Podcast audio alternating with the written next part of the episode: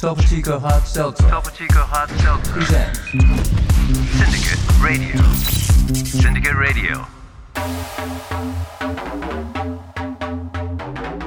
皆さんこんばんは。自由な価値観で新しい企てをする仲間がつながる場所。トポチコハードセルツァープレゼンツシンジケートラジオ私モデルのエマがお送りします。私の最近のちょっと近況はですねあのアパレルブランドスライとのコラボ商品をあのーこの秋冬もねちょっと作らせていただいてエマスライというブランドなんですけどもそれの今準備に毎日追われてるっていう感じなんですが多分ちょっとまだねあのいろいろ情報解禁できてない部分が多くってあれなんですけども11月にいろんな情報解禁をできるんじゃないかなって思うんですがこれから今ビジュアルを撮ったりとかあとはもう商品は上がってきてるんですけどもまあいろいろね皆さんに素敵なお洋服を届けられるようにっていうので最近は準備に追われていますがすごく充実した日々を過ごしています。合言葉は決めつけないのがルール。自由な価値観で新しい企てをする仲間がつながる場所。これまでのルールにとらわれず新しい挑戦をしていく実験的なラジオプログラムです。感想やメッセージはツイッターハッシュタグシンジケートラジオ。カタカナでシンジケートラジオでつぶやいてください。お知らせの後はシンガーソングライターギターが超絶超絶超絶かっこいい私と同年代のシンガーソングライターギタリストのレイちゃんをお迎えします。Topo Chico Hot Seltzer presents Syndicate Radio.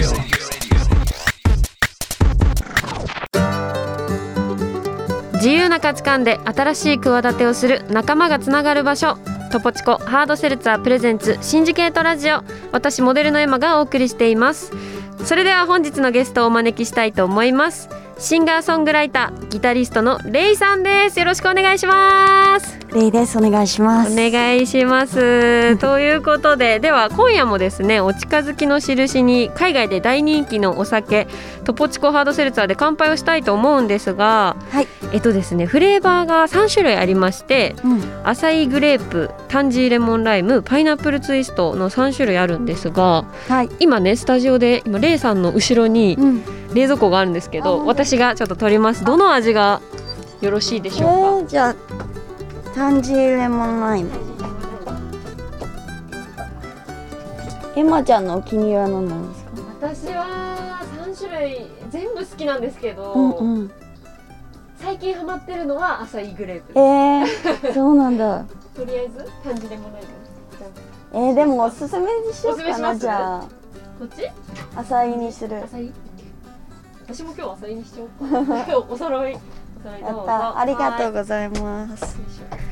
嬉し私も今日はじゃあい。ね。二人揃って、はい。よいしょアサイグレープにしてみましたもう3種類ともすごいどれも美味しいんですけど、だから迷うんですよねいつもどれにしようかなって、うん。はいということでじゃあはい2人で乾杯していきますか、はい。よいしょうーいい音 それでは乾杯イエーイ。あ、もうすでにいい匂いする。うん。香りがね。あ、どうですかお味？あ、なんかさっぱりしてて飲みやすいですね。お嬉しい。なんか香りすごく開けた瞬間のに広がる香りがすごいいいですよね。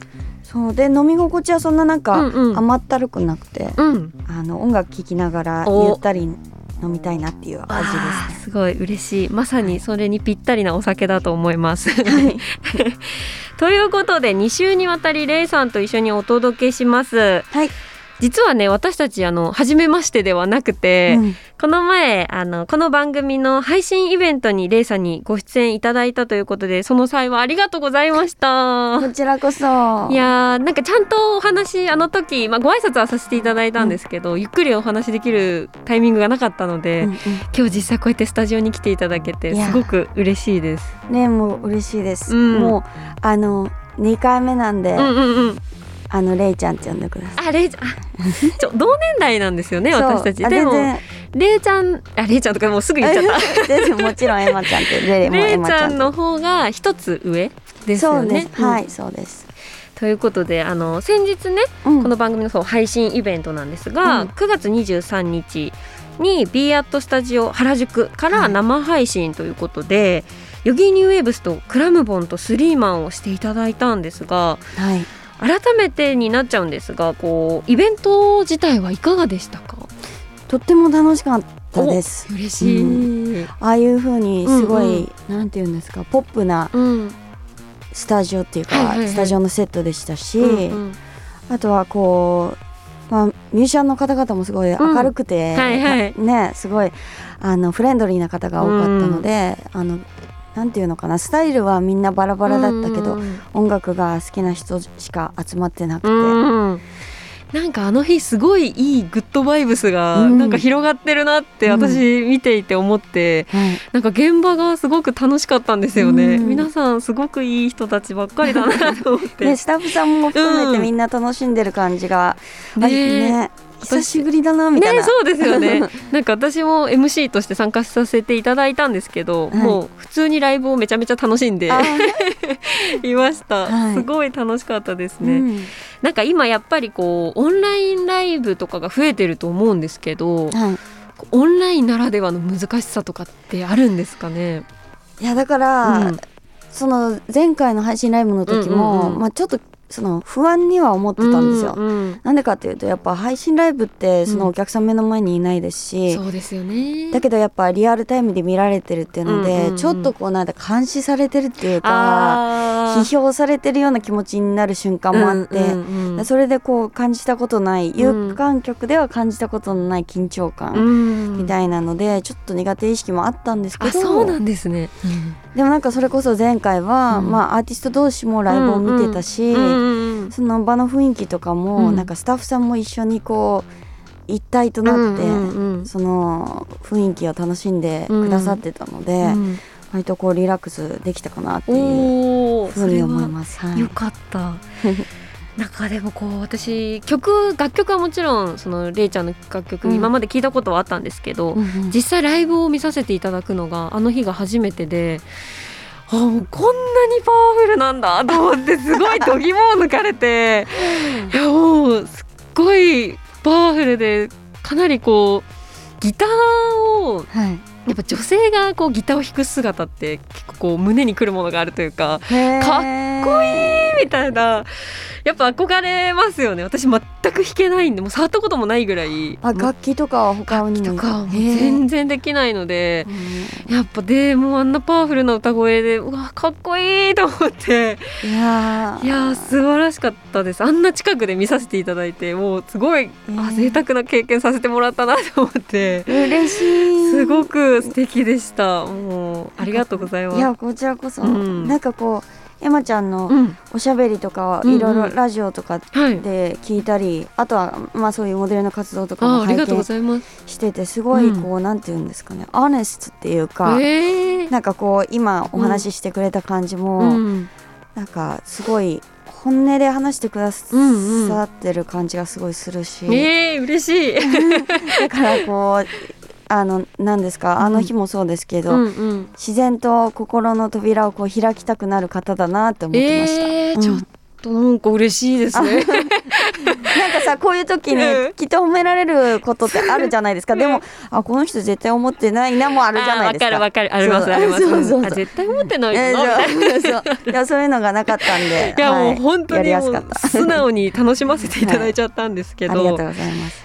でイベント中はねなかなかこう2人でとか喋る時間があまりなかったので、今夜はゆっくりお話ができたらなと思うんですがはい。改めてレイちゃんとは一体どんな人物なのかというルーツなども今日は探っていきたいと思います。はい。ということでさっきちょっと話題にも上がったんですが私たち同世代ということではいいやいろいろねちょっと親近感がある部分があるんじゃないかなと思うんですけど、うん。えっと、レイちゃんは生まれは兵庫ではい。幼少期はフランスに1年住んでその後ニューヨークに移住されたということで、ニューヨークではどんな幼少期を過ごされてたんですか、その頃にギターを始めて音音楽に出会ったんですけど、うんまあ、テレビでギターを弾いている女性の方を見てうん私にもあのおもちゃを買ってくれみたいな感じで、えそれは何歳ぐらいの時だったんですか？それは4歳の時で4した、歳？はい。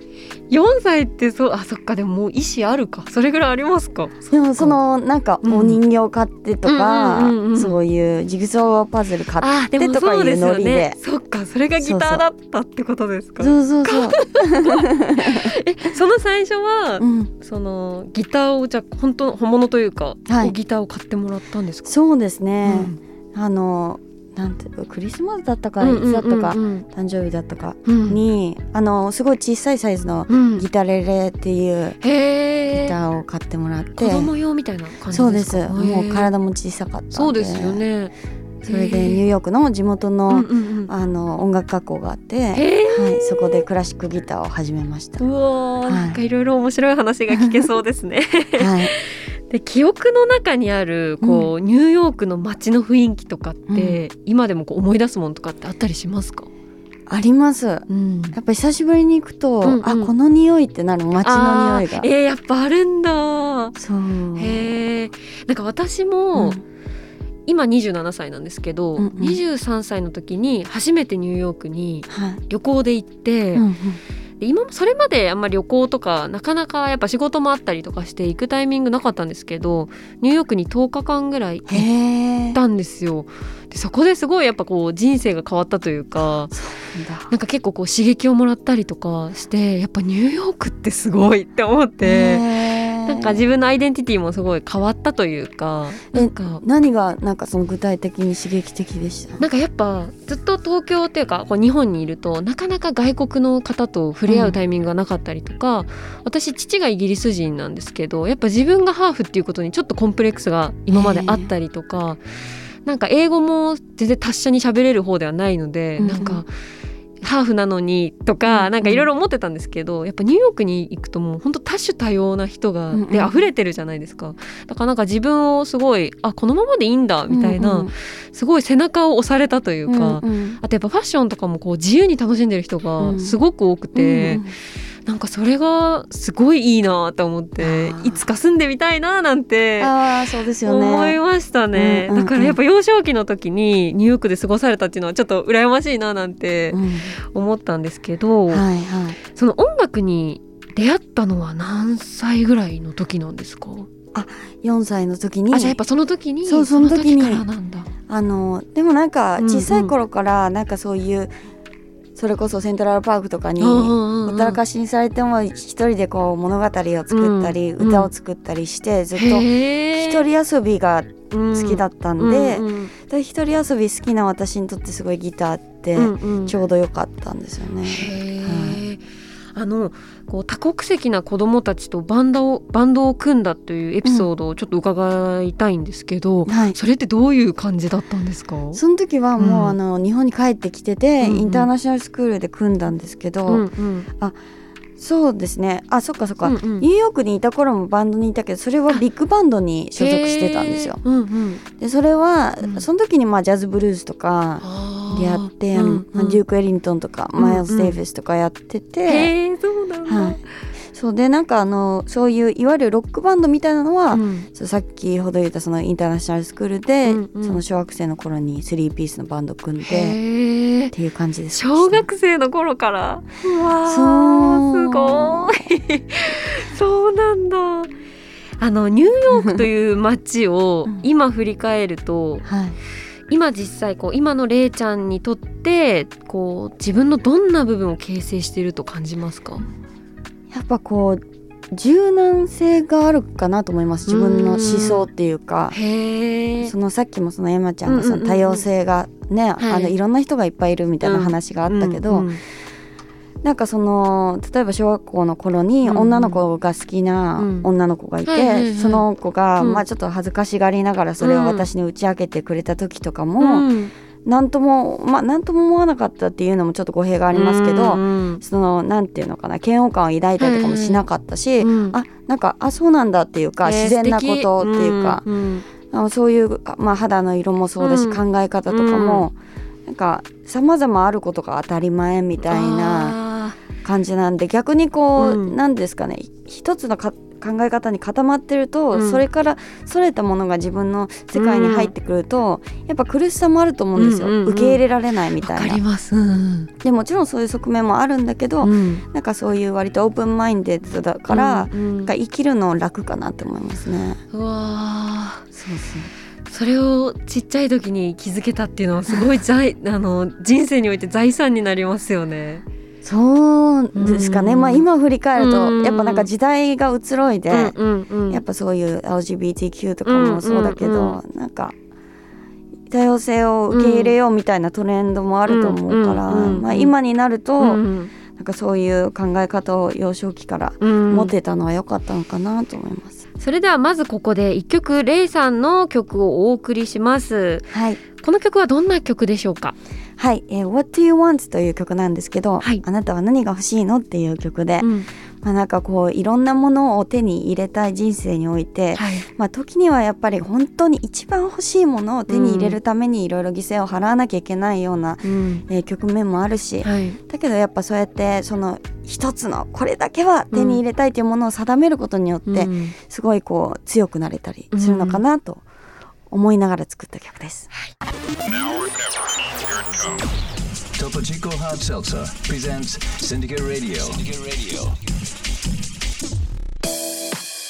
トポチコハードセルツァープレゼンツシンジケートラジオ今夜はシンガーソングライターギタリストのレイさんをお迎えしています、前半はレイちゃん自身のルーツをお伺いしましたが後半は音楽ルーツについてお話ししていこうと思いますはい、まず、えーとですね、幼少期の時にニューヨークで過ごされてニューヨークから帰国後インターナショナルスクールに日本で通われるということなんですが、こう最初日本に来て戸惑ったりとかこう馴染めなかったこととかってありましたか、まあ言語ですかね。そっか。えっとそのアメリカにいた時は英語だけだったってことですか？基本的には英語で、うんうん。お家にいる時に、まあ、日本語を喋ることがあなるぐらいな感じだったのうんうんうんうん。でまあそれでその割と小学校の低学年で帰ってきて、うん。なんかどちらもやっぱ中途半端だったんですよね。あーない。そっか、うん。そっか。じゃあまあベースはでも英語だったって感じそうなんでかですすね。そっか外で使うのは英語ですもんね。で学校でもそのインターナショナルでうんうん。うんもやっぱ英語で喋ってたんで、うわそっか。もうだから結構、うん。まあ日本語をうん。学ぶこともすごい一生懸命やったけど、やっぱりりその中でこう言語と自分のハートととのパイプがつながってない感覚うん。みたいなのはずっとありましたね。あーそそう。そうプはでも大変ですよね。ちっちゃいながらにやっぱうん。大変ですよね。でもそのニューヨークとのギャップとかその周りの友達とかのギャップとかってあったりしました？あの幸いそれこそインターだと、あのうんうん。いろんな国のあ子たちが集まってるんでまあ割と近いような環境ではあったんですけど、そうですね。まあ割とその日本の学校行くよりかは、うんうん。そのトランジションっていううか、んうん。は楽だったのかなとは思います。うん。うんなるほど。当時その音楽とギターはレイさんにとってこうどんな存在でした？あのーそういうコミュニケーションとかで割とうん。コンプレックスを抱いてたところもあったので、割と外界とつながるためのツールが自分の音楽でしたね。なるほど。えーなんか周りでもそう日本に帰ってきて周りのお友達とかでもこう楽器やってたりとか、うん。音楽やってる子って多かったりしたんですかね？うんまあでも多分あの一般的な感じだと思います。うん。あのクラシックの、まあ、うん。バイオリンとかピアノをやってる子も、まあ、ちらほらえーいたし、うんうん。でもあのその学校ではその音楽好きな先生とかもたくさんいたんでまあ、そういう話をしたりとかはしてましたね。はい。なるほど。こうもともとクラシックギターから入ってでニューヨークでジャズブルースに出会ってこう日本に来てからはそう先ほども言ってましたけどこうバンドを組んだりとかうん。して、ビートルズのカバーもされてたとかって聞いたんですけど、本当ですか、そうですね、うん。まあ9歳から10歳ぐらいの時に、ドラムの男の子と、うん。あとあのピアノを弾いていた女の子にキーボード弾いてもらって、えー。で3人でバンド組んで、うんうん。その時にはあのそれこそそういう 60s のロックとか、うん。クラシックロックもやってたし、うん。ビートルズとかザ・フーとかゼッペリンやりながら、うん。へえすごい。でもその時に流行ってたものもごちゃ混ぜにしてやってました、アブラ・ラビーンとか、なんかグリーンデーとかもやって、うんうんうん。だからなんか、すごい。うん、えそれはなんて言うんだろう。耳コピなんですか？その音楽を聴いて自分でこうギターを弾いてみるみたいな感じなんですか？あのクラシックギターを、うん。そのずっとやってたんで譜面が読めたんですよ。ああそういうことか、だからクラプトンのソロとかも譜,、えー。譜面でコピーするみたいなことをやってました。かっけー。あそっか。譜面が読めん。なるほどなるほど、はい。いやもう音楽ジャンルをこう軽く飛び越えていくっていう感じなんですけども、い。その自由な発想はどこから来るんですか？あでもなんかこう、うん。正解はないって思うようにしてます、うんだから正解特に音楽とか芸術って多分もうその人作ってる人の中にしか正解がないので、あなんかこうそういうふうに思うようになると楽にもなるし、ーうんうん。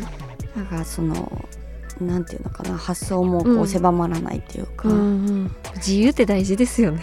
なんかこう撮影とかでも、うんあのいろんなうんうん。私もそのエマさんに比べたら全然だと思うけど撮影とかで、えこんなシチュエーションで撮るのとかあめっちゃわかる。こんなメイクで撮るのみたいな。わかりますわかります。それこそね決めつけられると逆にできなくなったりします？ね。確かに、うん。えこうアイディアとかを例えばうん。現場でこう提案することとかもあるんですか、なんかこう自分の例えばコラボした商品の撮影だったりとか、自分の私服の撮影とかだったらあの自分の意見は言うんですけど基本的にモデルのお仕事ってその場でなんだろうなモデルの意見というよりかはやっぱ周りだったりクライアントさんだったりそのブランドさんの意見が一番になるので、うんうん。私はメイクとかうん。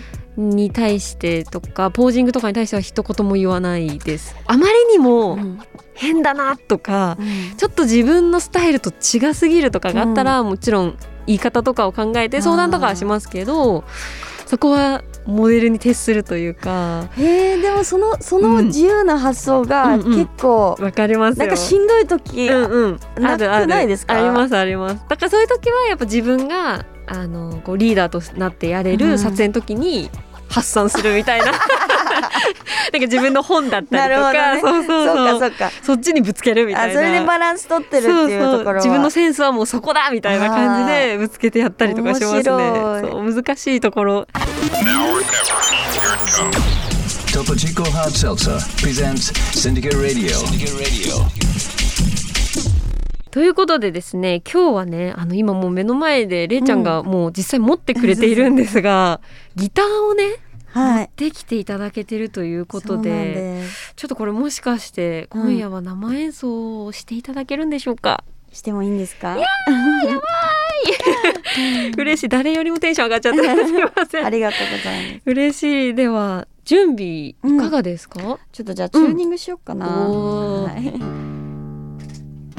い。嬉しい。こんな目の前で見れるなんて贅沢すぎますね。おブースの外にスタッフさんがどんどん集まってきましたいやーかっこいい。じゃあやってみようと思います。じゃあいいですか？それじゃあ準備がよろしければお願いします、はい。ではお届けする曲は「Black Banana」という曲です。Everybody dance in front of the radio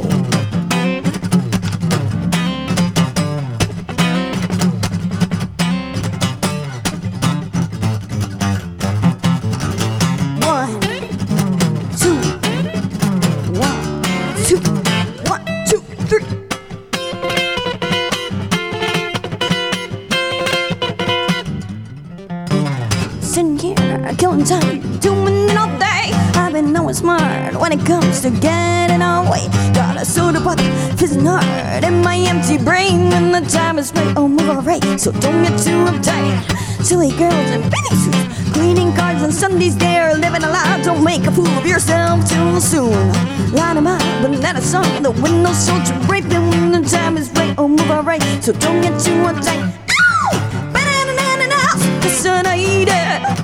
A banana in the house, we only know Banana, banana, 몸도 적도다게 죽스머리 black banana, black banana, banana, banana, banana.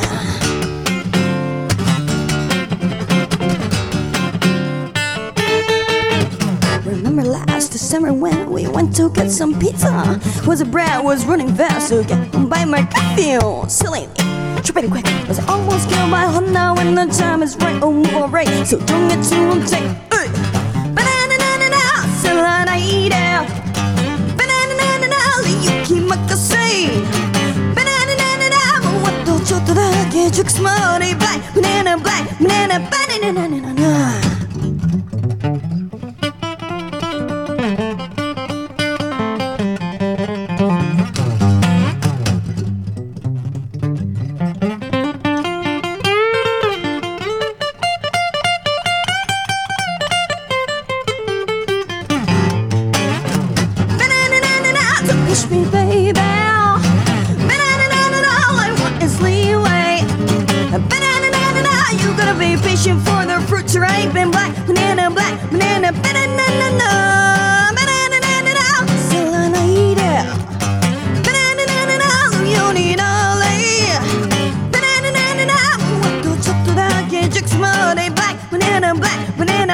na na na na na na na na na na na